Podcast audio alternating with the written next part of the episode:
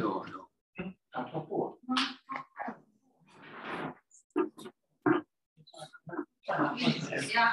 Jokaisella tahtoo olla vähän omia menoja. Enemmän yhdessä paikalla. No niin, hyvää iltapäivää, hyvät ihmiset. Ja tervetuloa tänne meidän neukkoturismin luennolle. Meillä on tänään ollut onni saada tänne meille vieraaksi kirjailija, kääntäjä Ville-Juhani Sutinen. Hän on hyvin tuottelias kirjailija. Hän on, katoin Wikipediasta, niin hän on tehnyt 30 teosta lähes, ja suomennoksiakin siellä on melkein 40. Jälkeenpäin vasta sopittaa. Ja palkittujakin teoksia siellä on, niin aika monet niistä Ville-Juhanin kirjoista käsittelee Venäjää. Ja esimerkiksi tämä Luiden tie, mikä on tässä, niin se on ollut Finlandia-palkintoehdokkaana. Sen Ville-Juhani on kirjoittanut Ville Ropposen kanssa. Ja sitten muita esimerkiksi, mitkä koskee Venäjää, on tämä Liha. Tämä on Anastas Mikojanin Amerikan matkasta, ja sitten meillä päivän teemana on tämä neukkoturismikirja. Ja sitten vielä ihan uusimpana on uusin palkittu kirja, tällainen Arktis-kirja, ja sen on just vastikään matkalehti Momondo valittu sen vuoden parhaaksi matkakirjaksi. Eli tällainen taiteilija meillä on esiintymässä, ja ainakin sitten puheenvuoro Villelle. Kiitos. Kiitos kaikille, että tulitte paikalle. Kiitos ihan hienosta esittelystä. Nyt tuntuu, että mä petän odotukset, kun tässä kerrottiin niin hyviä asioita minusta, mutta joo, mä voisin kertoa vielä muutaman sanan lisää itsestäni ja kirjoistani tässä sen verran, että mä olen oikeastaan aloittanut fiktiokirjailijan, tajautunut enemmän faktan suuntaan ja kiinnostunut nimenomaan Neuvostoliiton historiasta, Venäjän nykypäivästä ja kirjoittanut niihin teemoihin liittyen aika paljon. Toinen mun kiinnostuksen kohde on siirtolaisuushistoria, Amerikan suomalaiset varsinkin. Ja niihin liittyen mä olen varsinkin aikaisemmin kirjoittanut jonkun verran kirjoja. Ja niin kuin täällä olevat varmaan tietää, niin Venäjän Neuvostoliiton historia on aika lailla loputon lähde kaikenlaiselle kirjalliselle ja tutkimukselle, että sieltä löytyy melkein mitä tahansa. Ja jotenkin mun oma näkökulma lähtee siitä, että mä haluan tuoda esiin sellaisia asioita, mistä ei hirveästi keskustella, tai jos keskustellaan, niin on vain yksi näkökulma, ja mä haluan löytää niitä uusia näkökulmia. Ja siihen mun mielestä tarjoaa hyvän mahdollisuuden esimerkiksi erilaiset lähdeaineistot, mitä voi käyttää. Ja mä oon yrittänyt kaikissa näissä kirjoissa, mitä tässä on esillä, jotka liittyy Venäjään, jopa myös arktiskirjaan, vaikka siinä on myöskin huippuvuodelta Grönlannista ja muualta mun kokemuksia, niin siinäkin on aika paljon Venäjän pohjoisosista, koska Venäjä nyt on aika suuri arktinen valtio. Ja siinäkin mä pyrin ikään kuin erilaisten paikkojen kautta etsimään sitä. Ja paikat on mulle aina sellainen tärkeä näkökulma historiaan ja nykypäivään, tärkeä näkökulma Venäjän ja Neuvostoliittoon. Mä itse matkustan todella mielelläni niissä paikoissa, joista mä kirjoitan, käyn katsomassa niitä paikkoja. Ja siitä lähti oikeastaan tämä neukkoturismikirjan idea, että mä halusin kirjoittaa matkailusta Neuvostoliiton aikana. Ja nimenomaan neuvostoliittolaisten itsensä matkailusta, en niinkään siitä, että miten ulkomaalaiset kävi siellä, miten suomalaiset lähti Neuvostoliittoon. Ei niinkään paljon myöskään siitä, miten neuvostoliittolaiset kävi ulkomailla, vaan nimenomaan siitä, miten neuvostoliittolaiset matkusti omassa maassaan, koska Suomessa kyllä mun mielestä keskustellaan ja tiedetään paljon suomalaisten matkoista Neuvostoliittoon pitkältä ajalta, mutta ei niinkään ole keskitytty siihen, millä lailla neuvostoliittolaiset itse matkusti ja mikä se koko Neuvostoliiton turismin idea oli. Ja okei, kustantaja vähän niin kuin pakotti mut ottamaan tähän mukaan kyllä sitä suomalaista vodkaturismia ja suomalaista matkailua. Ja kyllä mä mielelläni otinkin, se on ihan kiinnostava teema, mutta siitä saisi melkein kokonaisen oman kirjansa, jos niikseen tulisi. Ja tosiaan mä puhun nyt lähinnä tässä esitelmässä neuvostoliittolaisten ja neuvostokansalaisten matkustamisesta Neuvostoliitossa ja sivua muutamia muita aiheita siinä ohessa. Ja se, mikä laajemmin kiinnostaa vielä siinä, on nimenomaan se, miten Venäjällä ja Neuvostoliitossa vapaa-aika ja valta kietoutuu toisiinsa, miten ei oikeastaan jää sellaista tilaa, jossa ei olisi olemassa vallankäyttöä, mutta toisaalta taas niin, että ihmiset ottaa hyvin vahvasti oman tilansa. Mulle matkailu ja turismi näyttäytyi sellaisena alueena, missä on helppo tutkia Neuvostoliiton vallankäyttöä, koska valtio yritti hyvin voimakkaasti ohjata turismia ja matkailua tiettyyn suuntaan. Ja ihmiset ikään kuin ei aktiivisesti, mutta vähintään passiivisesti omalla toiminnallaan myös vastusti sitä, jolloin syntyi tällainen ikään kuin jatkuva neuvottelu siitä, millaista matkailua saa olla. Ja sanotaan vielä sananen tästä, minkä mä levittelin tänne pitkin remontoidun kerhohuoneen seiniä. Tämä on näyttely, joka oli Verstasmuseolla alkuvuodesta esillä. Tämä kirja ilmestyi viime vuonna jo, ja alkuvuodesta mä tein tällaisen pienen näyttelyn, jossa on siis sekä autenttista aikalaisaineistoa, oli postikortteja, karttoja ja muuta sellaista. Ja sen lisäksi mun itseni ottamia valokuvia, jossa jossain määrin ikään kuin tarkastellaan sitä, miten Neuvostoliiton matkailu ja Neuvostoliitto ylipäänsä on läsnä tämän päivän Venäjällä. Ja mä missään tässä näyttelyteksteissä selitä sitä, että mitkä on mun kuvia, mitkä ei, no, voi kyllä päätellä jotenkin, mutta mä haluan, että se sulautuu ikään kuin yhdeksi kokonaisuudeksi. Täällä on myös nämä esittelytekstit, mutta ne on vähän pienellä tuossa, koska ne on pienempään tilaan tarkoitettu, mutta niitä voi kertaa katsomassa sitten myöhemmin niin halutessaan.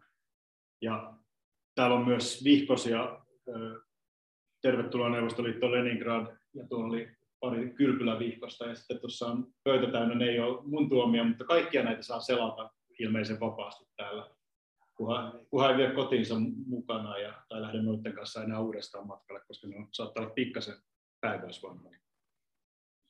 Mutta joo, mennään itse asiaan. Neukkuturismi on siis tämän kirjan nimi. Viime vuonna ilmestyi Vastapainokustantamon julkaisemana. Ja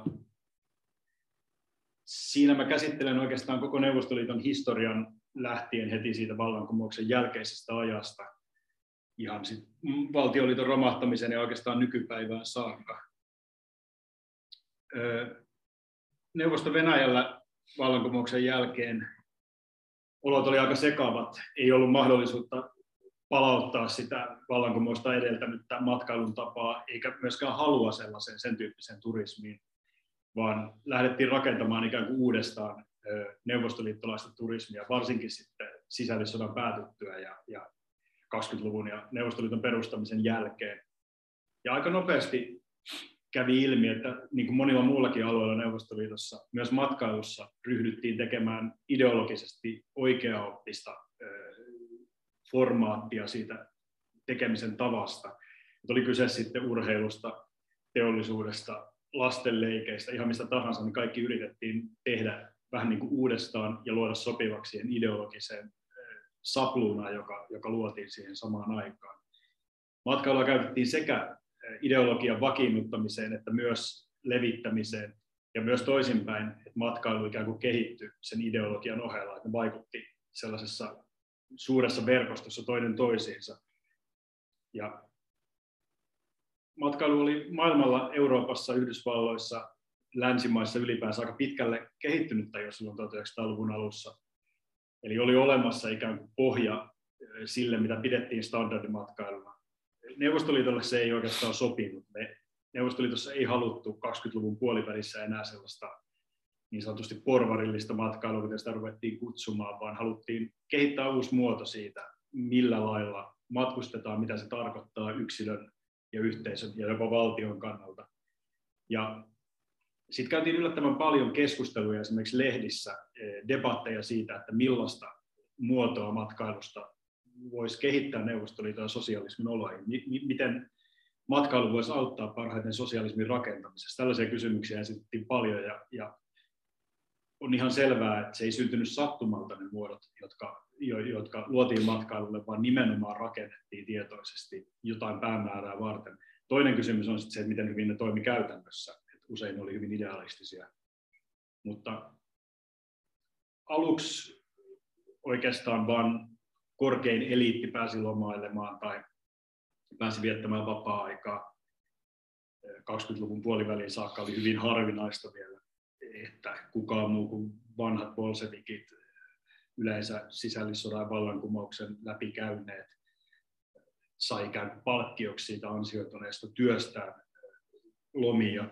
Ja siihen liittyy tämä ensimmäinen kuva, joka tuossa näkyy. Tämä on Pietarista yhdestä arkistosta. Tämä oli minusta tosi kaunis kuva, sen takia mä halusin sen mukaan sekä tähän kirjaan että myöskin näyttää tässä luennolla. Tämä kuvaa nimenomaan sitä ideaa ja ihannetta, millainen 20-luvun Neuvostoliitossa oli sanatorioloma ja tällainen hyvin jopa hoitokeskeinen. Tästä huomaa sen, että ei olla missään rantalomalla löhöilemässä, vaan kyse on nimenomaan siitä, että mitataan elintoimintoa ja levätään kunnolla, kaikki on puhdasta. Ja siihen liittyy tällainen hyvin idealistinen käsitys uuden ihmisen ja uuden tyyppisen systeemin rakentamisesta. Ja nimenomaan nämä sanatoriot oli se ensimmäinen paikka, ensimmäinen lomakohde Neuvostoliitossa, jos näin voi sanoa. Ja sinne lähdettiin usein aika pitkäksi aikaa. Toki ne sijaitsi vähän kauempana Moskovasta ja Leningradista, joten ei nyt voinut mennä vaan viikonlopuksi, vaan sinne lähdettiin viikoksi kahdeksi, jopa kuukaudeksi joskus. Ja oltiin pitkään hoidossa. Usein se, että esimerkiksi miten paljon paino lisääntyi, miten paljon sä lihoit sillä lomareissulla, se oli mittari siitä, että se oli hyvä ja onnistunut loma, että paino kasvaa ja ihminen voi hyvin. Mutta totta kai Neuvostoliiton ideologian mukaan siihen kuului, siihen lomailuun, tai piti kuulua hyvin nopeasti myös se, että se saadaan ulotettua koko kansaan. Massat pääsee liikkeelle. Erotuksena nimenomaan tsaarin aikaan piti olla se, että silloin vain eliitti harrasti tällaista, mutta nyt koko kansa pääsee vihdoin lomalle. Ja 20-luvun aikana se oli hyvin hankala toteuttaa vielä, ja siinä tuli nimenomaan se käytäntö vastaan, että miten se systeemi, hotellit tai sanatoriot, junaraiteet, miten kaikki tämä, mikä on rakennettu hyvin paljon pienemmälle ihmismäärälle, saadaan yhtäkkiä niin suuren ihmismassan käyttöön. Ja ei sitä saatukaan, ja sitten ruvettiin järjestämään tällaisia pienempiä, lyhyempiä matkoja työläisille. Käytiin isojen kaupunkien lähellä, vanhat tsaarinaikaiset huvilat, tällaiset kartanot ja muut oli tietysti sosiaalisoitu, otettu yhteiskäyttöön. Niistä sovitettiin usein tällaisia viikonloppuvierailuiden kohteita, joihin mentiin vähän tähän samaan malliin lepäilemään, mutta ei laisinkaan yhtä hienostuneesti, vaan ehkä jopa vähän hyvinkin robusteissa oloissa välillä oltiin. Mutta siitä huomaa kuitenkin, että se matkailun rakentaminen oli niin tärkeää, että ihmiset piti saada jotenkin edes tuntemaan itsensä osaksi sitä lomailun ideaa. Ja vaikka Neuvostoliitto pyrki rakentamaan ikään kuin erillisen, ihan uudenlaisen lomailun ja matkailun tavan, niin tässä oli taustalla kuitenkin esimerkiksi Englannissa 1800-luvulla jo Thomas Cookin yhtiö järjesti työläisille tällaisia viikonloppumatkoja. Mentiin junalla Englannin merenrantakaupunkeihin ja koko juna oli saatettu vuokrata yhden tehtaan työntekijöiden käyttöön ja samoin hotelliselta rannasta. Ja tämän tyyppinen ikään kuin massaryhmäturismi sopii tosi hyvin Neuvostoliiton käyttöön.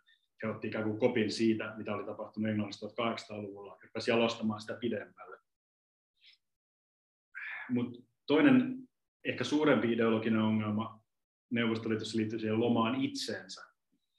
20-30-luvulla keskusteltiin paljon siitä, että voiko neuvostokansalainen mennä ylipäänsä lomaalle, koska lomahan tarkoitti edelleen monen mielestä jotain sellaista löhöilyä, sitä, että ei tehdä työtä missään nimessä ja pikemminkin ollaan ajattelematta tehtaita ja muita sellaisia asioita, mitkä yleensä liittyy lomaan tai ei liity lomaan, mutta Neuvostoliitossa sitä käännettiin ihan melkein jopa päälaelleen. Syntyi omanlaisensa turismin laji, jossa käytiin katsomassa nimenomaan tehtaita ja mentiin ihastelemaan niitä vastarakennettuja suuria paikkoja. Padot oli sellaisia hyvin tärkeitä kohteita ja muut tällaiset suuret rakennelmat, jotka ikään kuin todisti uuden valtion suuruutta. Ja sillä saatiin löydettyä perustelu sille turismin ikään kuin etsimiselle, mikä ei muuten ollut Neuvostoliitossa niin perusteltua. Ja Levolle löydettiin perustelu siitä, että näitä sanatorioita ja kylpyläkohteita ruvettiin kutsumaan ikään kuin työläisten korjaamoiksi. Ja sitä kautta nähtiin, että työläinen ruvettiin hahmottamaan eräänlaisena koneena, joka tarvii vuosihuoltoa, ja siihen tarvittiin näitä sanatorioita, jolloin neuvostokansalainen ei tietenkään lähtenyt sinne löhöilemään, vaan ikään kuin korjattavaksi, ja sitten 2 viikon tai 3 viikon loman jälkeen hän palasi entistä tehokkaampana rakentamaan Neuvostoliittoa ja sosialismia. Ja tämän kautta löydettiin ikään kuin uudessa valtiossa rationaalinen tai looginen perustelu sille, että oli olemassa lomaa.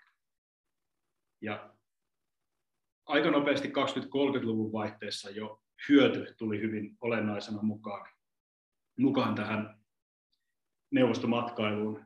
Eli kaikesta, mitä lomalla tehtiin tai matkalla tehtiin, piti olla jonkinlaista hyötyä.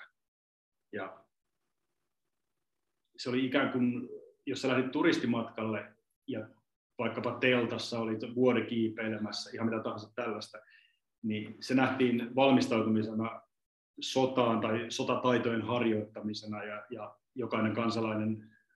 jokaisen kansalaisen sopi lähteä telttailemaan ja harjoittamaan tällaista, koska sen jälkeen hän oli valmiimpi sotimaan kotimaansa puolesta.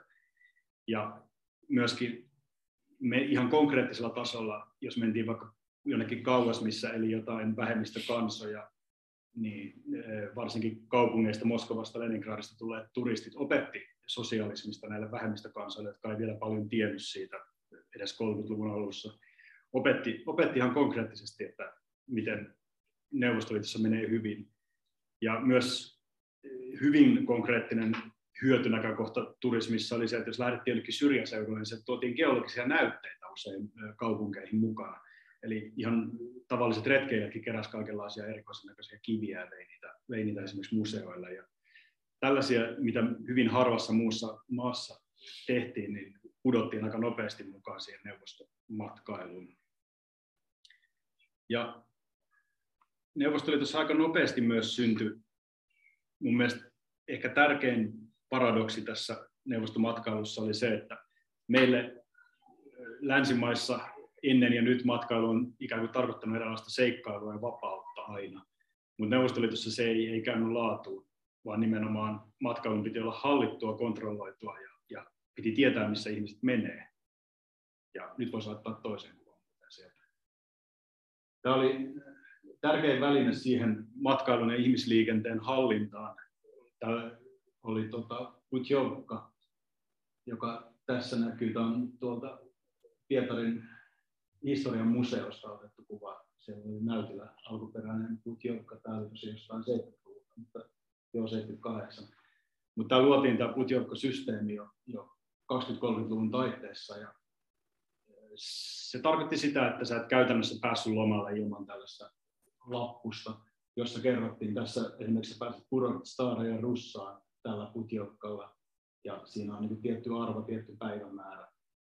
Ja periaatteessa idea oli se, että lomalle lähetettävän työläisen tai ylemmän virkamiehen tai minkä tahansa edustajan ei tarvinnut periaatteessa käyttää ollenkaan käteistä rahaa lähtiessään lomalle, vaan Putjovkalla piti saada melkein kaikki. Käytännössä se ei toiminut ihan niin, vaan aina jäi jotain nostettavaa, jotain ylimääräistä, mitä piti saada, mutta idea oli joka tapauksessa se, että työpaikka päätti siitä, kuka saa tällaisen matkalipukkeen tai lahjakortin, miksi se nyt sitten kutsuistaan suomeksi. Ja sitten sen kanssa astuttiin junaan, sillä saatiin kylpyläpaikka tai yöpaikka, sillä saatiin myös päivittäiset ateriat, ja se oikeastaan toimi kaikkeen. Ja valtion ideana ja ajatuksena oli, että tällä tavalla pystytään kontrolloimaan mahdollisimman hyvin ihmisten liikkeitä ja sitä, mihin ne menee. Mutta ei kestänyt pitkään, että syntyi myös sellainen mustan pörssin kauppa, jossa näitä sitten vaihdettiin, koska näähän piti mennä ansioituneemmille työläisille. Parhaat paikat, parhaat putjokkaat ja arvokkaimmat lappuset piti mennä niille. Ja jos et ollut kovin ansioitunut ja huonommassa työpaikassa, niin saat halvempi hintaisen lappusen. Niitä vaihdettiin, niitä tehtiin kauppaan, niin niistä tuli ikään kuin eräänlainen valuutta jossain vaiheessa. Ja se sotki pahasti sitä suunnittelutalouden systeemiä turismin kohdalla. Ja voisi sanoa, että jo 30-luvun puolivälin jälkeen alkoi aika voimakkaasti tulla sitä tavallisten ihmisten matkailun halua, joka oli vähän erilaista kuin se valtion idea. Toki osa neuvostoliittolaista oli kilttejä matkailijoita ja kävi vaan niissä kohteissa ja teki just niin kuin piti. Mutta joskus halusi muihin paikkoihin, kun sanottiin, että pitää mennä, jotkut halusi lähteä ihan omille reissuille, mikä oli aika lailla kiellettyä Neuvostoliiton alkuvaiheessa. Ei ollut tällaista ideaa, mikä Euroopassa oli yksilöturistista, yksilömatkailijasta, joka lähtee ikään kuin kokemaan ja seikkailemaan asioita yksin. Se oli aika lailla outoa Neuvostoliiton kontekstissa. mutta sitäkin esiintyi jonkun verran, oli tällaisia seikkailumatkailijoita, joista tehtiin sitten suuria lehtijuttujakin. Ja Gleb Trabin oli tämä nuori mies, joka pyöräili ympäri Neuvostoliittoa esimerkiksi 30-luvun alussa. Se oli aika hullu veto. Tuo viittaa siis Stara ja Russa, sehän on edelleen semmoinen uro tai tämmöinen käynyt ja tiedät, että... Stara ja Russassa en ole käynyt, mutta minua kiehtoo se, miten paljon näistä monista paikoista on edelleen toiminnassa. Minällä oli vesiä kuvia lähtien. Joo. Ja 120 ruplaa, että suhteessa kuukauden palkkaa, eikö se ole? Olisiko se enää kuukauden palkkaa? Kyllä se varmaan, tämä oli 70-luvun lopulla, mitähän se on ollut, niin kyllä se varmaan, kyllä mä luulen, että on ollut aika arvokas ja Stara ja Russa on niin kuin arvostettu paikka, eli toisin sanoen niin. Tämä on ollut, mikä on ollut siis arvokas putioukka, ei mikään halpa hintainen. Mutta joo, nimenomaan se, että jos sä suostuit tähän putioukkasysteemiin, niin silloin usein pääsi hyviin paikkoihin ja parhaisiin paikkoihin. Mutta jos sua kiinnosti mennä muualle, kun nämä putioukkat päästi, niin sitten piti keksiä jotain omaa. Ja tietenkin se, mihin matkailijoita alkuvaiheessa ohjattiin, ja itse asiassa aika pitkään vielä 20-30-luvun jälkeenkin yritettiin ohjailla, oli hyvin sellaisia poliittisia ja yhteiskunnallisia matkailukohteita. Nyt osattaa kolmannen kuvan. Tässä on postikortti, joka itse asiassa on jossain täällä näyttelyssäkin muistaakseni esillä tuossa jo. Tämä on siis Volgan suurella padolla oleva kommunismin muistomerkki. Ja olisi vaikea kuvitella, että kovin monessa muussa maassa postikorttiin ottaisi just tämän tyyppistä aihetta, mutta tämä oli yksi tärkeistä pysähdyspaikoista, esimerkiksi jokiristeilyiden varrella käytiin katsomassa tällaisia kohteita. Ja sitten voisi ottaa seuraavan kuvan vielä perään. Tässä varmasti tuttu laiva monille. Leningradissa käytiin katsomassa tietenkin vallankumouspaikkoja ja Aurora-laivaa ja muuta sellaista. Ja kaikki yritettiin kutoa aika lailla sellaiseen tarinaan, jossa voitaisiin kertoa ikään kuin hyvin loogisesti Neuvostoliiton suuruudesta. Ja jossain vaiheessa se meni niinkin konkreettiseksi, että se suuruus perusteli myös sen, että sitten kun 30-luvulla ja varsinkin sota-aikaan ja vielä toisen maailmansodan jälkeenkin aika pitkään Neuvostoliiton rajat oli aika lailla, jos ei nyt sinetäydyt, niin aika lailla kiinni tavallisilta kansalaisilta. Neuvostoliiton suuruus ja monipuolisuus perusteli siinä vaiheessa sen, että eihän ihmisten tarvitse lähteä ulkomaille, kun Neuvostoliitosta löytyy kaikki. Täällä on, jos haluaa arktiselle alueelle, niin menköön. Jos haluaa hiekkaranalista, löytyy viidakkomaisia paikkoja. Sitten löytyy hyvin suuria urbaaneja kasvukeskuksia. Ja tällaiset ikään kuin voimakkaat matkailutarinat ei koskaan ollut pelkästään matkailun tarkoituksiin, vaan myös aina valtion rakentamisen ja sen ideaalikuvan luomisen nimissä. Joskus siinä kävi tietysti pikkasen sellaisia virheitäkin, että markkinointiin kohteita, jotka ei vielä ollut valmistuneita. Esimerkiksi tämä Moskovaan suunniteltu suuri neuvostojen talo, jonka päällä piti olla se joku 100 metrin Leninin patsas, niin siitä tehtiin jo postikortteja, mutta se ei koskaan valmistunut se talo, ja ihmiset olivat hieman hämmentyneet siitä, että se on painettu johonkin paikkoihin, vaikka ei sitä koskaan ollut olemassa. Ja myös karttoja tehtiin ikään kuin jo 10 vuotta eteenpäin, että kyllähän ne metroasemat ja muut tulee, niin pistetään ne nyt jo karttoihin, ja se hankaloitti pikkasen navigointia.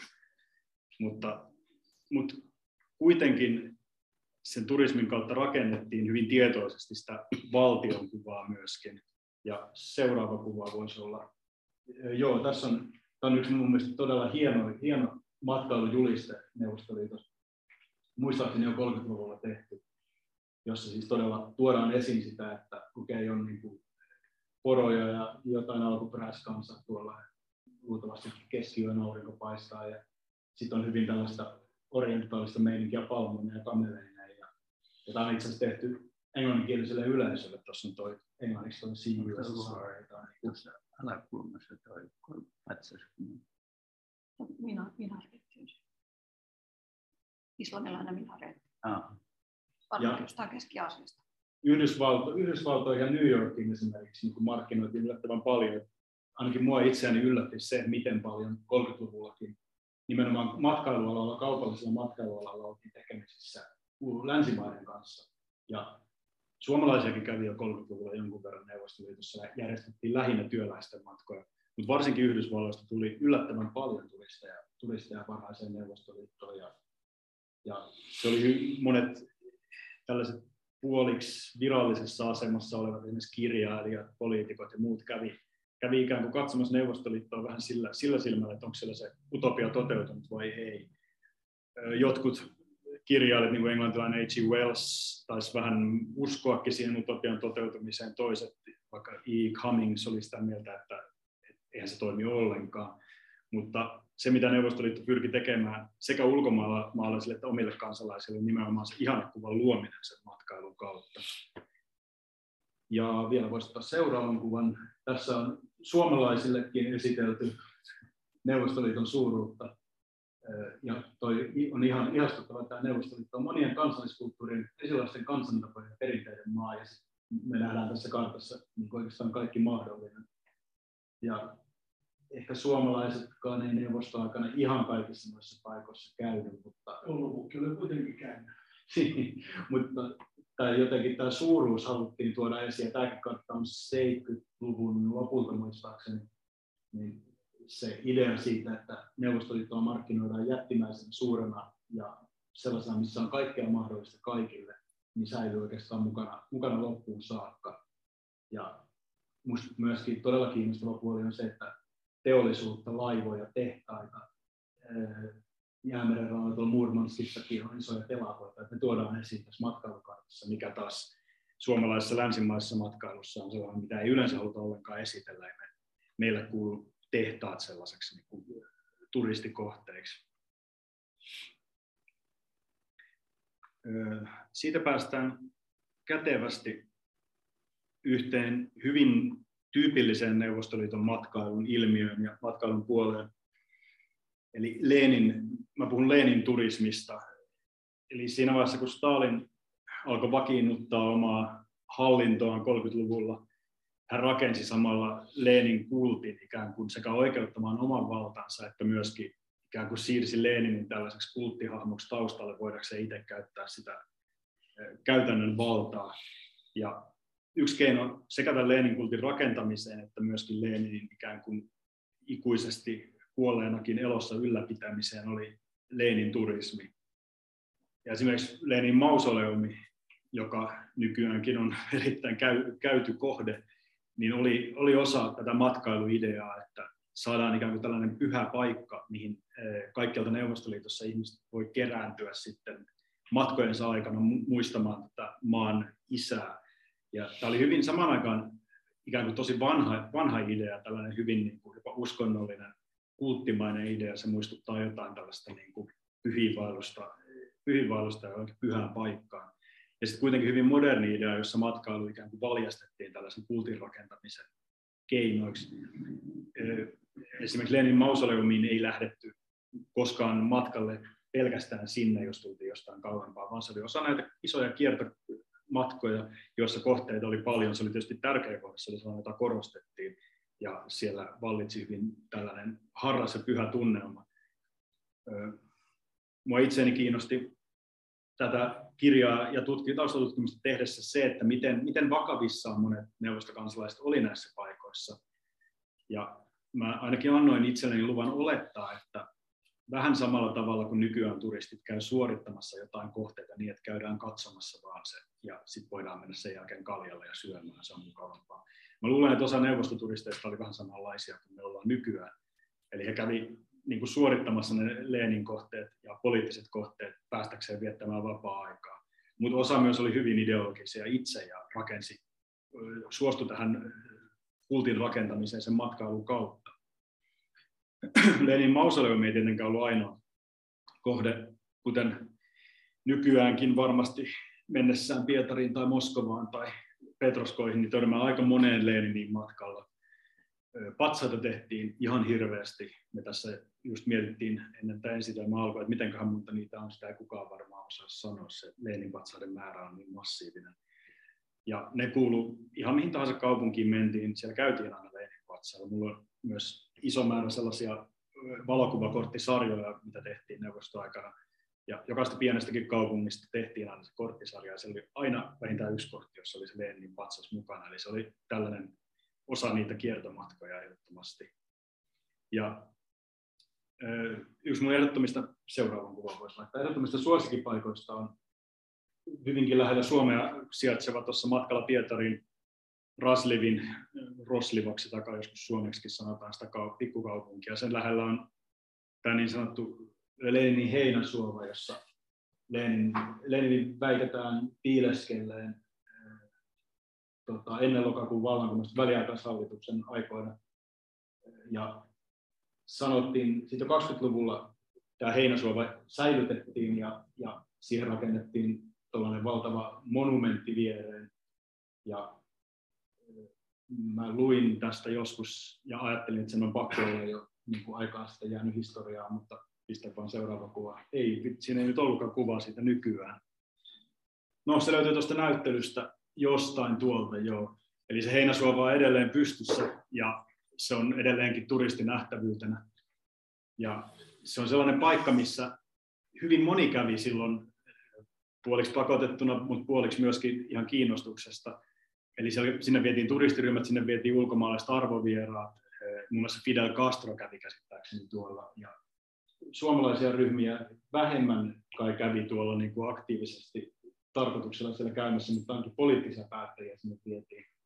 Ja myös lapset kävi jostain syystä, siis ihan venäläiset, leningradilaiset lapset kävi aina tuolla pioneerileirissä tai muiden ohessa. Että mä kysyin tästä paikasta yhdeltä nykyään Berliinissä asuvalta venäläiseltä tai neuvostoaikana syntyneeltä ihmiseltä. Hän ihmetteli, että vieläkö tämä paikka on olemassa. Hän muisti, että hän on lapsena käynyt siellä Leningradissa käsin. Ja se herätti nostalgisia tuntemuksia.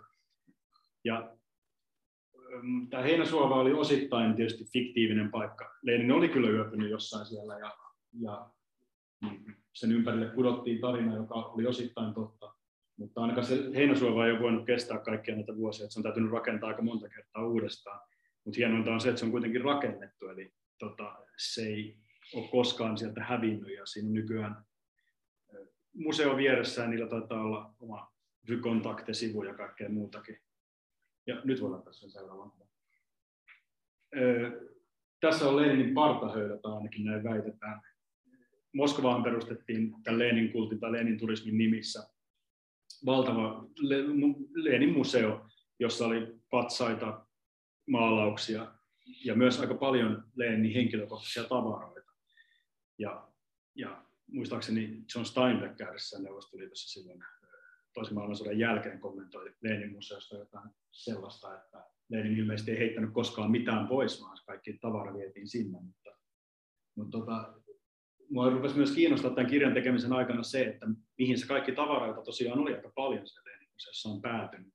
Ja ilmeisesti sitä on jaeltu kaikenlaisiin pikkumuseoihin, mitkä edelleen toimii. Esimerkiksi tämä on Alli Luujevien kotimuseossa Pietarissa. Se museo on edelleen toiminnassa. Alli Luujevithan oli Stalinin vaimon serkkuja.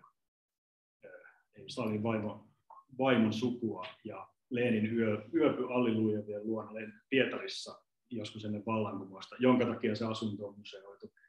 Ja ne oli saanut esimerkiksi sieltä Moskovan suuresta Lenin museosta sitten Neuvostoliiton hajoamisen jälkeen tämän Lenin partahöylän. Tämä liittyy Partaveitsen, joo.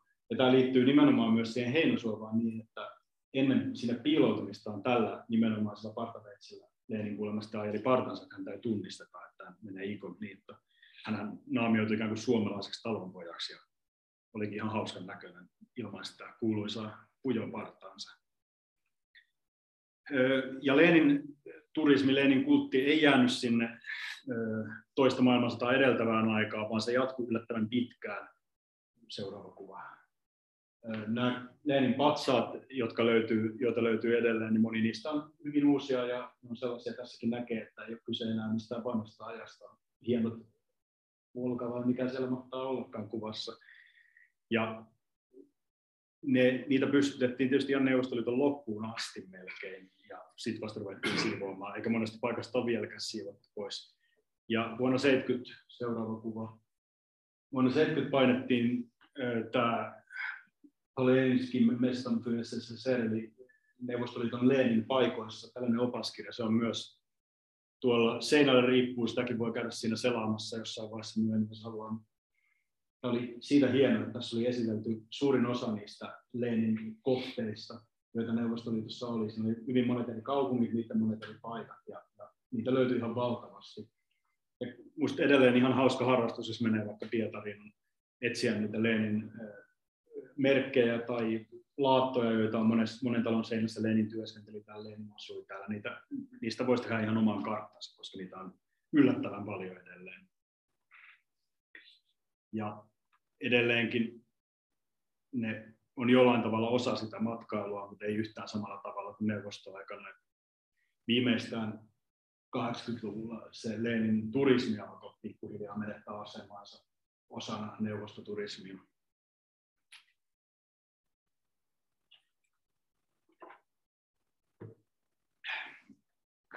Ja siitä päästään aasinsilvalla neuvostomatkailun muuttumiseen ja siihen, miten... Vähän voimistusta pitää olla. Laitoin limonadipulloa, että kukaan ei epäile mitään. Aasinsilvalla päästään siihen, miten neuvostomatkailu alkoi muuttua, varsinkin sitten 60-70-luvulta eteenpäin. 20-30-luvulla luotiin se pohja, se ideologinen perusta, mihin tämä Lenin matkailu ja kaikki muukin kuului. Ja oli vähän epäselvää toisen maailmansodan jälkeen ja varsinkin Stalinin kuoleman jälkeen, että mikä on seuraava juttu. Ja mun mielestä tässä matkailussa näkyy hyvin se, miten Neuvostoliitossa poliittisesti reagoitiin sen uuteen tilanteeseen. Pidettiin ikään kuin yllä vanhoja kaavoja, mutta tosiasiassa asiat alkoi pikkuhiljaa uudistumaan. Se on vaikea sanoa tarkasti, että mistä kaikkialta se paine siihen matkailun muuttamiseen tuli. Se ei lähtenyt ylhäältä käsin, eli kukaan ideologi ei sanonut, että nyt tehdään uudenlaista turismia, vaan enemmänkin se lähti siitä, että ihmiset ilmaisi omalla toiminnallaan halua myös muunlaiseen matkailuun kuin sellaiseen järjestettyyn massaturismiin, joka suuntautuu sanatorioihin ja poliittisiin kohteisiin. Annettiin ymmärtää, että halutaan jotain muuta. Vielä 60-luvulla se ei ollut hirveän näkyvää, se ei ollut sellaista massaturismia, vaan yksittäisiä ilmiöitä. Mutta samaan aikaan lisätty ulkomaalaisten matkailu Neuvostoliitossa, ja sitä kautta tuli paljon ideoita. Et vaikka ei sitä kanssakäymistä ollut niin aktiivisesti, niin sieltä kuitenkin nähtiin, että on muunkinlaisia matkailun malleja kuin se, että ajetaan täydellä bussilla katsomaan patoa ja sitten sen jälkeen Leninin jotain paikkaa ja sitten mennään hotelliin ja syödään järjestäytyneesti. Ja pikkuhiljaa se ideologinen ikään kuin kuorrutus tai sanahelinä alkoi vähentyä. Ei enää puhuttu työläisten korjaamoista välttämättä, mutta hyöty piti kuitenkin säilyä edelleen. Siitä puhuttiin virallisissa puheissa, että aina matkailu liittyy jollain tavalla hyötyyn. Ja siinä oli tällainen kompromissi ja neuvottelun vaihe 78-luvulla ja luotiin ikään kuin uudestaan uudenlainen neuvostomatkailu ja uusi turismin muoto. Yksi, mikä oli hyvin olennainen kysymys tässä muutoksessa, oli se, että aikaisemmin 20-30-luvulla perheet ei saanut matkustaa Neuvostoliitossa käytännössä ollenkaan keskenään lomalle, vaan lomalle lähdettiin sen Putjovkan voimin niin, että sinne lähti myöskin perheelliset ihmiset yksin. Tämä perusteltiin sillä, että koska se matkailu tarkoitti työläisen korjaamista ja lepoa, niin ei tietenkään perheen kanssa voinut mies lähteä, eihän se siinä mitään lepoa saa. Ajatus oli se, että täytyy kaikkien lähteä erikseen, ja lapsilla oli tietysti omat matkailumuotonsa, eli leirit, pioneerileirit, komsomolmatkat ja leirit, ja tämän tyyppiset nähtiin ikään kuin lasten matkailuna. Ja 20-30-luvulla melkein aina, kun sä lähdit johonkin sanatorioon, niin sä menit kahden hengen huoneeseen niin vieraan ihmisen kanssa. Sieltä tuli joku toinen ihminen jostain toiselta puolelta Neuvostoliittoa, että te jaoitte yhden yhteisen huoneen. Ja tämä on muuten syynä siihen, että vieläkin monissa joissain hotelleissa, esimerkiksi Pietarissa on niin, että siellä on kaksi erillistä sänkyä eikä yhtä suurta sänkyä, koska ne huoneet ja ideat tulee niin kaukaa ja on periytynyt siihen saakka. Mutta 60-70-luvulla ikään kuin alettiin tuoda sekä täältä ruohonjuuritasolta että myös ihan konkreettisesti virallisella tasolla esiin sitä, että okei, perheiden pitää päästä matkustamaan yhdessä. Sekin lisää valtion hyvinvointia. Edelleen pyrittiin perustelemaan asiat sillä tavalla, että sosialismi rakentuu, mutta aina keksittiin ikään kuin uusia perusteluja, että miksi nyt pitää sallia perhematkailu. Ja se tuli pikkuhiljaa hyväksytyksi, että lähdetään perheen kanssa, mutta ongelma oli nyt se, että infrastruktuuri ei ollut yhtään varautunut siihen, että yhtäkkiä ihmiset lähtee porukalla matkaan. Ja sitten syntyi myös tähän semmoinen aika voimakas mustan pörssin kauppa, että jos lähdettiin vaikka Mustanmeren rantaan, niin siellä vuokrattiin huoneita yksityisiltä taloista, mökeistä, mökkejä saatiin vuokrata kokonaisinakin ja samalla ruvettiin ohittamaan sitä Putsjokkan vaatimaa, että sä pääset matkalle ilman, että sulla on se lappu, koska virallisen hotellihuoneen saa edelleen vaan sillä Putsjokka-lapulla. Jos sitä ei ollut, se piti yksityisesti vuokrata se huone ja sitten jossain vaiheessa tämä yksityinen vuokraaminen kävi jo niin suureksi, että valtion oli ikään kuin pakko hyväksyä se, että okei, meidän on pakko alkaa myydä myös hotelliöitä ilman, että sulla on semmoista lappua. Ja se oli tärkeä ikään kuin pieni murrosvaihe neuvostomatkailussa, eli se matkailu lähestyi hyvin paljon sitä, mitä se oli samaan aikaan länsimaissa. Vieläkään ei ollut mahdollista se, että saat päähänsä, että nyt mä lähden viikonlopuksi jonnekin ja ei voinut vaan kävellä hotelliin sisään ja kysyä resposta huonetta. Se oli niin vieläkin aika hankala ja mahdoton juttu. Mutta enemmän tuli tällaista yksityistä matkailua ja se on yksi syy, miksi esimerkiksi leirintä, telttailut, asuntovaunu, alue, camping, kaikki tällainen oli neuvostoitus suosittua, koska se ei vaatinut sitä, että sä vuokraat huoneen joltain, jos saatoit vaan pystyttää teltan, että ei nyt ihan mihin tahansa, mutta melkein mihin tahansa. Ja tämän tyyppinen matkailu tuli hyvin suosituksen takia, että siinä oli isompi vapaus. Se tarkoitti nimenomaan sitä, että vapaus oli mukana matkustamisessa. Ja mä itse näen sen hyvin tärkeänä käänteenä siinä suhteessa aikaisempaan, koska aikaisemmin vapautta ei ole nähty minkäänlaisena arvona neuvostomatkailussa, mutta 60-70-luvun aikana se tuli ainakin epävirallisesti mukaan siihen. Ja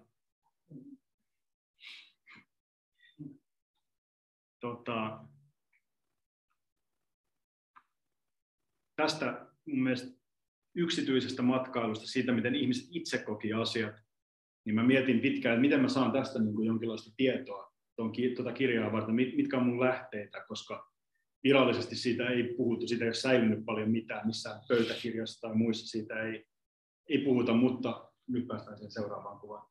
Mutta sitten mä tajusin, että nämä siis yksityiset valokuvat, mitä mä oon ostanut, näitä nyt saa Venäjällä kirpputoreilta ja muualta, valokuva-albumeita, tällaisia isoja albumeita, joissa on matkakuvia ja yksityisiä nimenomaan omilla turistikameroilla otettuja. Ja mä käytin näitä tällaisena lähteenä ikään kuin lukemaan sitä, miten ihmiset itse koki matkailun. Ja musta tämä esimerkiksi tämä kuva ero siitä Neuvostoliiton virallisesta matkailukuvastosta niin paljon, että mä ihastuin tähän ja laitoin sen tämän kirjaankin. Mä en tiedä, kuka tämä henkilö on. Selvästi ollaan Leningradissa, näyttää siltä. Ja tässä on musta sellainen, miten ihminen saattaa itse kokea ikään kuin vähän tuollaisena stiliaakina matkailun ihanteen, että lähtee paikkaan ja poseeraa siellä. Ja tällainen kuvasto ei ollut tyypillistä virallista Neuvostoliiton lomakuvastoa tai matkakuvastoa, mutta se tulee esiin noista yksityisistä postikortteista tai yksityisistä valokuvista ja yksityisistä matkapäiväkirjoista tuollaisista. Tiedät, mikä maalainen on sun reivani? No sanotaan niin, että se on sen verran venäläisen näköinen, että mä uskaisin päättää.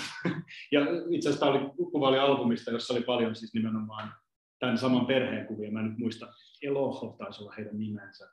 Ja mä seurasin ikään kuin sen albumin kautta heidän muutakin elämässä. Se oli tosi viehättävää siinä mielessä. Ja seuraavan kuva voi laittaa nyt siinä. Tämä on musta myös... Tässä yhdistyy mun mielestä tämä yksityinen ja julkinen, eli tämä on selvästi yksityinen oma turistin valokuva, mutta se on otettu paikassa, joka on hyvin ikoninen tällainen matkailukohde Moskovassa, ja siellä on taustalla Moskvaa turistibussi. Ja tässä on ikään kuin tämä kuva mun mielestä heijastelee hyvin sitä jännitettä, että ei ole ihan varmaa, että mennäänkö sen ohjailun massaturismin ja sen ideologisen neuvostoturismin mukana vai toteutetaanko itse omaa matkailuihannetta, ja sitten ollaan siinä välissä, ja tämä vähän arka poseeraus tässä Moskovassa on minusta todella jotenkin sellainen. Mitä katsoit tuossa, kun ei ole ketään muita ihmisiä, vaan ihan aukeaa. Joo, sitä mäkin ihmettelin, miten se on, niin kuin, eikä myöskään bussissa näe oikeastaan ketään. Tämä on jotenkin kiinnostava hetki. Ja myös kiinnostavaa on se, että nainen ei seiso tuossa keskellä, vaan vähän tuossa bussin edessä. Niin. Niin, se olisi ollut varmaan laitonta mennä siihen eteen seisomaan. Mutta nämä yksityiset valokuva-albumit ja valokuvat oli mulle semmoinen hauska kurkistusaukko siihen, miten ehkä tavalliset ihmiset saattoi kokea sen matkailun.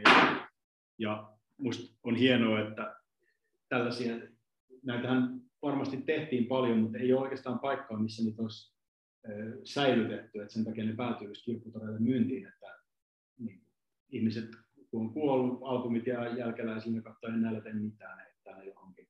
Ja ei niitä arkistoihin kerätä niin aktiivisesti, kuin esimerkiksi Suomessa kerätään tosi paljon nykyään yksityisiä kuvia, vaikka muistitietokeruilla. Niin, siellä ne on vielä pelastettavissa tuolla kirpputoreilla. Ja tätä kautta ja myös yksityisten, monet neuvostomatkailijat kirjoitti päiväkirjoja matkoistaan. Myös se kuului siihen ideologiseen puoleen, mutta sitten tuli myös tämmöinen oman yksityisen ikään kuin vapauden kuva jossain vaiheessa, että jos matkakohteet ei ollutkaan niin yksilöllisiä, niin se matkakokemus oli yksilöllinen. Se oli taas yksi minkä kautta löydettiin lisää vapautta. Ja tämä yksityisten ihmisten ja perheiden ikään kuin vapauden osoitus siitä, että he kaipaa lomalla ja matkalla vapautta, johti siihen, että vihdoin valtio myös reagoi siihen ja alkoi rakentaa esimerkiksi Mustamerenrantaan Krimille sellaisia hotelleja, missä oli perhehuoneita. Järjestettiin jo lomia niin, että koko perhe saattoi lähteä. Ja pikkuhiljaa tuli myös ehkä ainakin yleisessä amerikkalaisessa matkailukulttuurissa suuri vapauden symboli auto. Autoilu pikkuhiljaa lisääntyi Neuvostoliitossa, ei nämä autot kovin yleisiä ollut, mutta jonkun verran oli sellaista, että saattoi lähteä omalla autolla johonkin. Autoja lainailtiin ja autoja jaettiin, oli tällainen neuvostoliittolainen kimppakyytimeininki, että pakattiin auto täyteen ihmisiä tavaraa ja lähdettiin lomakohteeseen. Ja myös ulkomaalaisille seuraavan kuvan voi ottaa. Nyt ulkomaalaisille mainostettiin. Tämä oli minusta tosi viehättävä kaiken kaikkiaan tämä matkaopas suomalaisille. Lähtekää Neuvostoliittoon autolla. Mä en tiedä. Ei ehkä ole mitään tilastotietoa siitä, miten moni suomalainen matkusti omalla autolla Neuvostoliittoon. Jos täällä on joku, joka on käynyt omalla autolla Neuvostoliitossa, niin kertokaa. Joo, mutta se, että se ei ollut missään tapauksessa yhtä yleistä kuin Suomessa. Tietysti lähtiin bussilla, junalla ja joskus lentokoneella, jos mentiin kauemmas rantalomalle, mutta sekin tapahtui yleensä Leningradin kautta. Mutta tämä autoilu esitettiin nimenomaan tällaisena turismin vapauden jonkinlaisena symbolina. Tämä kuva on äärimmäisen liberaali neuvostokontekstissa. Karttaa lukee nainen, ei mies. Mies katselee vähän höynähtäneen taustalta. Ja tuo kartan symboliikka, että se kaikki on ikään kuin vapaata, on tuossa hyvin näkyvillä. Tosiasiassahan inturisti ja liikennepoliisi ja kaikki muut oli rajannut aika tarkasti sen, että mihin ulkomaalaiset saattoi niillä autoillaan mennä. Että ainakin noista matkaoppaista saa sen kuvan, että se oli vähän niin kuin sama kuin olisi mennyt junalla, mutta ajanut vain tietä pitkin, kun ei niistä voinut kuitenkaan kääntyä niitä sivuteille. Toki sitä sitten tehtiin, aina tilaisuuden tulee ja suskallettiin, mutta käytännössä se automatkailu oli kuitenkin hyvin rajattua ja liikennepoliisi GAI, oliko se yhden, tarkasti aina tietyissä pisteissä niitä. Ja auton tankkaus hoitui vähän hankalasti aluksi ja siinä piti olla erilaisia lipukkeita. Mutta Neuvostoliitolla oli hyvin tärkeää mahdollistaa automatkailu sen takia, että voidaan sanoa, että sitä automatkailua ja se toimii. Ja nyt myös 70-80-luvulla odotulla niihin virallisiin postikortteihin ja muihin, seuraavan kuvan voi laittaa, alkoi tulla sitä, mitä ei ollut siis aikaisemmin 30-luvulla esimerkiksi näkynyt, eli siis rantalomapaikat tuli postikortteihin ja hyvin tällainen meillekin tuttu kuvasto siitä, että niin kuin 80-luvulla jos lähti vaikka suomalaiset Espanjaan, niin tämä on varmasti ollut se mielikuva. Tämä tosin on Siperiasta joerantalta, eikä merenrannalta, mikä on viehättävä yksityiskohta. Mutta tällainen rantakuvasto alkoi pikkuhiljaa tulla yleisemmäksi myös siinä virallisessa matkailukuvastossa. Ja jossain vaiheessa mentiin sitten jo hyvinkin tuollaiseen jopa huvittavaan koomiseen suuntaan seuraavan kaudella. Tämä oli yksi mun suosikeista, tämä Neptunus vesi hiihtämässä. Tämä oli jonkinlainen ohjelmanumero ilmeisesti ulkomaalaisille matkailijoille ja sitä käytiin kokemassa. Mutta jos tätä vertaa 20-30-luvun neuvostoturismiin, niin oltiin tultu aika kauas siitä alkuperäisestä ideasta, joka ikään kuin oli se johtotähti siinä sosialismin rakentamisessa. Ja samalla rupesi viimein loppumaan nekin puheet siitä, että se matkailu olisi jollain tavalla ikään kuin hyödyllistä tai tehokasta tai muuta. 80-luvulla Neuvostoliitossa viimeistään tuli myös tavallisille neuvostoliittolaisille, välitettiin se idea, että matkalla ja lomalla saa ikään kuin ottaa rennosti, pitää hauskaa. Ja niinhän ihmiset oli aina tehnyt, mutta nyt siihen annettiin myös virallisesti lupa. Ja mä en uskalla mennä väittämään, että miten paljon niin kuin tavallinen neuvostokansalainen käytti sitä valtaa siihen, että tämä matkailu muuttui. Mutta mä uskon, että sillä oli suuri merkitys, että neuvostoliittolaiset itse ikään kuin äänesti omalla toiminnallaan sellaisen hitaan muutoksen, hitaan vallankumouksen puolesta. Ja ei sitten loppujen lopuksi edes ollut niin hidas 450 vuodessa se matkailukulttuuri muuttui ihan täysin. Ja se myös tunnustettiin virallisesti ja ulkomailla. Nyt voisi laittaa vielä seuraavan kuvan. Tästä mä pidän, koska Brezhnev on siinä tuollainen lappalaishattu päässään. Ja nyt myös turismista tuli tällainen niin kuin Neuvostoliiton johdonkin suosima ja edistämä asia. Brezhnev kävi Suomessa, hän kävi Lapissa ja olikohan tämä hotelli Pohjanhovissa tai kuva. Ja nimenomaan, että turismia pyrittiin edistämään puolitoista. Nähtiin nyt semmoisen väkisin ikään kuin ilmiön ohella, jota piti sietää nyt asiana, jonka kautta saatiin ehkä jotain uudenlaista hyötyä. Ja myös talouteen se vaikutti aika paljon. Että aikaisemmin Neuvostoliitossa ei ollut ajateltu niin paljon sitä matkailua ja turismin taloudellista hyötyä, vaan enemmän sitä ideologista hyötyä. Mutta sitten Brezhnevin aikana vielä sen jälkeen tajuttiin se, että tästähän on myös tosi paljon taloudellista hyötyä.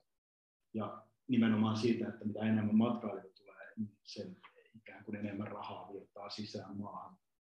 Inturist, joka suurimman osa ulkomaalaista matkoista, tai käytännössä kaikki järjesti, niin oli tavallaan myöskin eräänlainen rahantekokone, koska se oli hyvä keino saada ulkomaanvaluuttaa Neuvostoliittoa, joka ei sitä sitten kovin monella muulla keinolla saanut. Ja nimenomaan matkailijat oli siinä avainasemassa. No, mä nyt lähinnä puhunut tosiaan neuvostoliittolaisten omasta matkailusta maan sisällä, mutta tuossa kirjassa mä käsittelen jonkun verran myös neuvostoliittolaisten matkoja ulkomaille ja sitten suomalaisten ja ulkomaalaisten matkoja Neuvostoliittoon. Mutta se, mikä mun mielestä on kiehtovaa ja mikä yhdistää kaikkia näitä asioita ja erilaisia matkailun formaatteja, on se, että niissä kaikissa mun mielestä yhdistyy tietyt piirteet. Esimerkiksi Suomeen tullessaan neuvostoliittolaisturistit kävi myös katsomassa Lenin kohteita.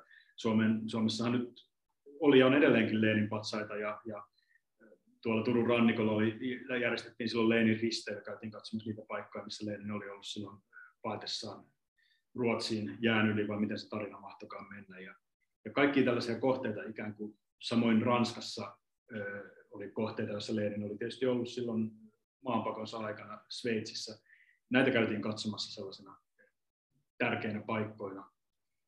Ja myöskin tämä ryhmämatkailun perinne säilyi, mentiin mihin maahan tahansa, ja oikeastaan se vaan korostui, että jos mentiin länsimaihin, niin silloin piti pysyä siinä ryhmässä, ei saanut missään tapauksessa jättää sitä matkaryhmää. Ja myös suomalaisten matkat Neuvostoliittoon ikään kuin jäljitteli aika paljon sitä neuvostoturismin traditiota. Toki se oli muutenkin yleisempää siihen aikaan, mutta niin kuin täällä olevat varmasti tietää, niin bussillahan sinne mentiin tai junalla ja aika paljon siinä piti olla samassa porukassa. Ja kaikki sellainen irtautuminen oli ikään kuin epävirallista ja sitä ei välttämättä ainakaan neuvostoliittolaiset itse katsonut kovin hyvälle.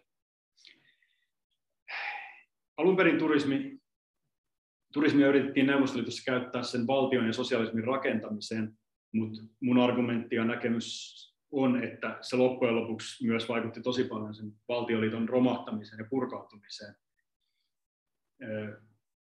Rutsevin suojasään alusta alkaen jo oikeastaan ne ulkomaalaiset vaikutteet tuli vahvasti matkailun kautta tavallisenkin neuvostoliittolaisen, vaikka hän itse edes lähtenyt matkalle, se perspektiivi laajeni väkisinkin sen kautta. Ja alettiin suhteuttaa asioita, alettiin nähdä maailmaa toisiin, ja se oli hidas ideologinen muutos, mutta se vaikutti hyvin vahvasti siihen, miten paljon ikään kuin Neuvostoliiton loppuvaiheessa sitten oli pakko tunnustaa, että tämä propaganda ei toimi, tätä valtiota ei voi pitää keinotekoisesti yllä, ja siitä lähti liikkeelle se romahdus. Mä en usko, että turismista suoranaisesti romahdutti, mutta se oli yksi tällainen ilmiö, joka eli vahvasti sen poliittisen kehityksen mukana ja myös vaikutti siihen voimakkaasti.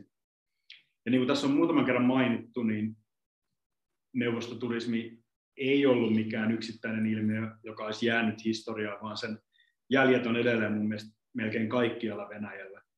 Mä itse en ole ehtinyt koskaan Neuvostoliitossa käydä, mä olin liian pieni lähteäkseni itse sinne lapsena ja vanhemmat ei koskaan vienyt, mutta nyt nykyäänkin on helppo kuvitella, jos menee tiettyihin paikkoihin Venäjällä, että millaista se neuvostomatkailu on ollut, millaisia ne kohteet on ollut, mitä niissä on tehty. Ja yllättävän paljon tällaisia jälkiä, sekä huomaamattomia reliikkejä, että hyvinkin voimakkaita, niin kuin joku kansantalouden saavutusten näyttelyalue on edelleen kuitenkin pystyssä. Niitä vaan aina päivitetään pikkasen uusiin muotoihin, mutta ne jatkaa kuitenkin ne vanhat kohteet, turistikohteet elämäänsä edelleen. Ja siinä mielessä, vaikka tämä kirja käsittelee historiaa, niin mä siinä lopussa tuun myös just sen verran nykypäivään, että musta se ympyrä ei ole vielä sulkeutunut, se neuvostomatkailu ei ole loppunut, varsinkin nyt, kun alkaa se Neuvostoliitossa suuren osan elämänsä elänyt sukupolvi jo pikkuhiljaa olla joko edesmennyt tai niin vanhaa, että siellä herää tällainen nostalgia. Ja muutenkin Venäjällä nostalgia on vahvaa. Jopa nuoret, jotka ei ole elänyt neuvostoaikana, voi nostalgisoida neuvostoaikaa. Ja tämä mun mielestä näkyy taas matkailussakin todella hyvin. Eli ei kaivata suinkaan sitä, mitä todellisuudessa tapahtui, vaan kaivataan ikään kuin niitä postikorttikuvia, mitä oli Mustalta mereltä ja muualta Kaukasuksen kylpylöistä. Kaivataan sellaista maailmaa, joka niissä tarinoissa on huomattavasti mustavalkoisempi ja yksinkertaisempi kuin todellisuus silloin oli. Ja mun mielestä tämä nostalgia eli itänostalgia pitää edelleen yllä sitä neuvostomatkailun perinnettä. Ja ehkä nyt taas pian pandemian jälkeen pääsee uudestaan Pietariin ja Moskovaan ja muualle katsomaan, missä muodossa se nykyään on. Mun mielestä nythän taisi tulla tuossa Karjalassa, laitettiin joku vanha neuvostoaikainen juna kulkemaan jotain reittiä. Meneekö sinne Ruskealaan ja Petruskoin väliä vai miten se mahtaa? Joku tällainen. Joo, niin niistä. Sortavalaan ja Ruskealaan, joo. Ja tämä oli ihan varmaan muutama kuukausi sitten, kun mä luin uutisista siitä, ja se taas tuntuu osoittavan sen, että okei, tätä nostalgiaa halutaan. Siinä oli kuva just sitä punatähtikärkisestä veturista, höyryveturista, joka tulee siellä raiteilla. Ja sitä eletään ikään kuin uudestaan myöskin neuvostomatkailua edelleen. Mulla ei ole tähän hätään muuta, mutta otetaan kysymyksiä, jos niitä tulee. Mä yritän parhaani mukaan vastailla. Joo. Mielenkiintoisesta ja ajatuksia herättävistä esityksistä. Joo, kysymyksiä tosiaan voidaan ottaa, ja sitten kaikki ei ole vielä ehtinyt ottaa kahvia, teetä, ja jotka on ehtinyt, niin uudestaan voi tuolta mennä noutamaan. Olkaa hyvä. Hei, jos tästä inturistista kysynyt, niin olisi tämä nyt nimenomaan sitten ulkomaissa, että siihen sisään kotimaanmatkailuun kiinnikin? Alun perin inturist luotiin nimenomaan siis ulkomaanmatkailu, mutta se mun mielestä se alkoi ottaa valtaansa siis sitä koko turismin kenttää enemmän ja enemmän. Siitä on kirjoitettu itse asiassa aika hyvä kirja, mutta se on vaikea sanoa, että kuka loppujen lopuksi kontrolloi sitä. Ikään kuin ne päätös lähtee ylhäältä, mutta ei Stalin tai kukaan muu johtaja nyt voinut sitä turismia koko ajan sillä hoidella.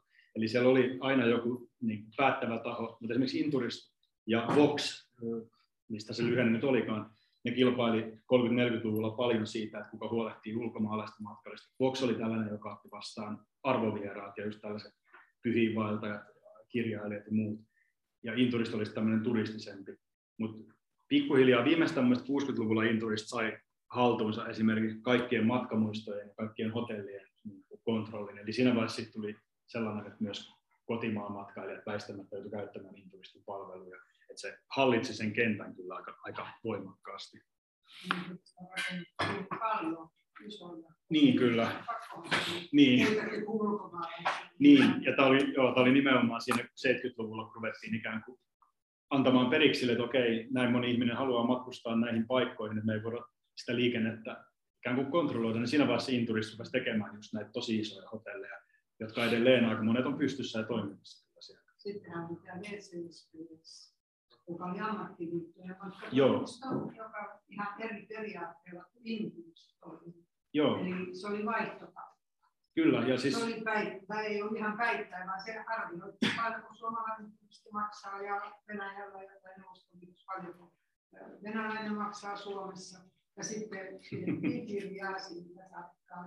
Ja myös se oli minusta kiinnostavaa, miten eri ammattialojen ihmiset lähti niin, että opettajat meni käymään kouluissa ja oli opettajien liittojen kautta. Ja mä jonkun verran tutkin tuota kirjaa varten tätä ammattiliittojen matkailua, mutta mä olisin halunnut ottaa siitä enemmänkin selvää, koska se oli jonain vuosina paljon suurempaa tällainen turistimatkailu. Eli siis suurempi osa suomalaista, jotka meni käymään Neuvostoliitossa, meni ammattiliittojen kautta. Joo.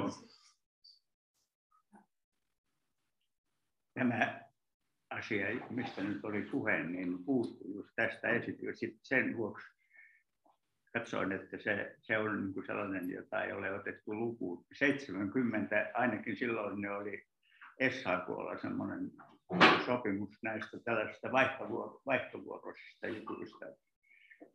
Yleensä oli näiden ammattiliittojen puheenjohtajat, jotka olivat tässä, se oli sellainen AVEC-juttu. Olen itse ollut mukana 70 sellaisessa, jossa minun tasoisia oli vain 2 mukana siellä. Ja se kesti kuukauden ja se oli Sotsissa silloin siihen aikaan. Ja sitten ilmeisesti samanlainen porukka tuli silloisesta Neuvostoliitosta tänne. Joo. Ja senhän täytyy sitten suurin piirtein vastata sitten vaihtuvuoroisesti, että oli niin kuin samaa tasoa. Tosin se oli meidän esityksestä, että kun 3 viikkoa oltiin Sotsissa, niin sitten alkoi aika käydä pitkäksi.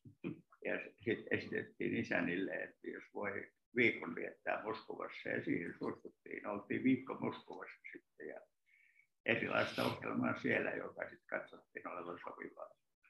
Ja nimenomaan, oliko tämä jonkun erityisen ammattialan vielä matka vai? Se koski, siinä oli suurin osa oli puheenjohtajia eri ammattiliitoista. Ja sitten Valkeakoskelta ja minä toisenaan oltiin siinä mukana sitten sitä porukkaa, joka vastasi sitten jollain lailla. Taisi olla niin, että kummatkin meistä oli pääluottamusmies asemassa silloin töissään ja ettei pelkästään näitä puheenjohtajia vielä.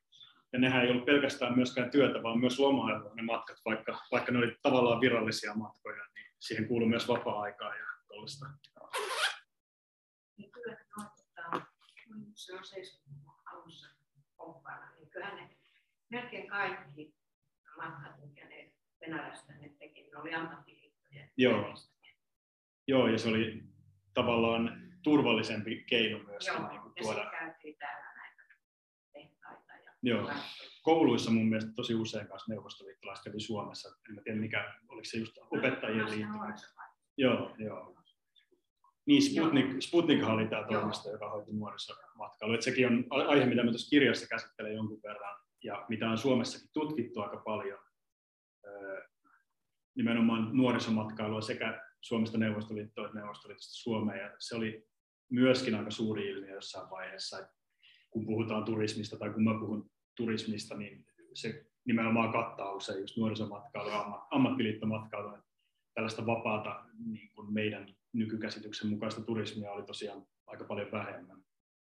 Tuossa kun se esitetään aika laajan kaaren matkailusta, niin ei sitä oikein voi tähän nykypäivään verrata, vaan siihen, että mitä esimerkiksi meillä vastaavaan aikaan tapahtui, mitkä oli meidän niin kuin taloudelliset resurssit silloin, kuinka paljon suomalaisetkin pääsi matkustamaan ulkomaille, ja mitkä ryhmät saivat mennä, oli se niin kuin työn takia tai taiteilijat tai joku muu. Tavalliset kansalaiset hevoskyydellä kulki siellä omassa omalla alueella, että se ryhmämatkailu alkoi vasta keihäsmatka-aikana. Niin, ei sitä ennen saattaa alkaa jo tämä neuvostomatkailu. Neuvostomatkailussakin oli se, että piti olla joko puolueen jäsen tai piti olla ammattiyhdistyksen siellä tärkeissä asemissa, että sehän kävi tämmöisen tiukan kontrollin. Kyllä. Ulkomaille pääsee. Siis neuvostoliittolainen, joo. Siinähän oli monta testiä ja jos mentiin siis länsimaan ja Yhdysvaltoihin, niin se oli sitten jo melkein niin kuin mahdotonta. No. Se vaati niin monen testin läpikäymisen. Ja mä itse asiassa varmaan siellä samassa Venäjän historian museossa Pietarissa, mistä oli se Putjovka-kuva, niin siellä on lehteelläkin tällaista niin kyselylomaketta, joka oli sitä varten, että jos on neuvostokansalainen lähdössä ulkomaille. Siinä oli monta sivua ja monta kysymystä, se oli kauhean vaikea oloinen. Olisi kyllä varmaan helposti jäänyt lähtemättä.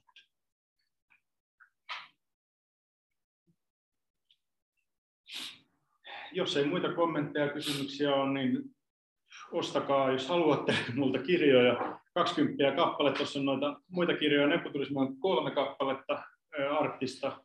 2 kappaletta Liha Romaaniaan, 2 kappaletta ja Luidenkieltä 1 jäljellä. Se on niistä vankileireistä. Ja toki noita voi ostaa tilalla tai Adlibris-kirjaa kaupasta tai mistä tahansa.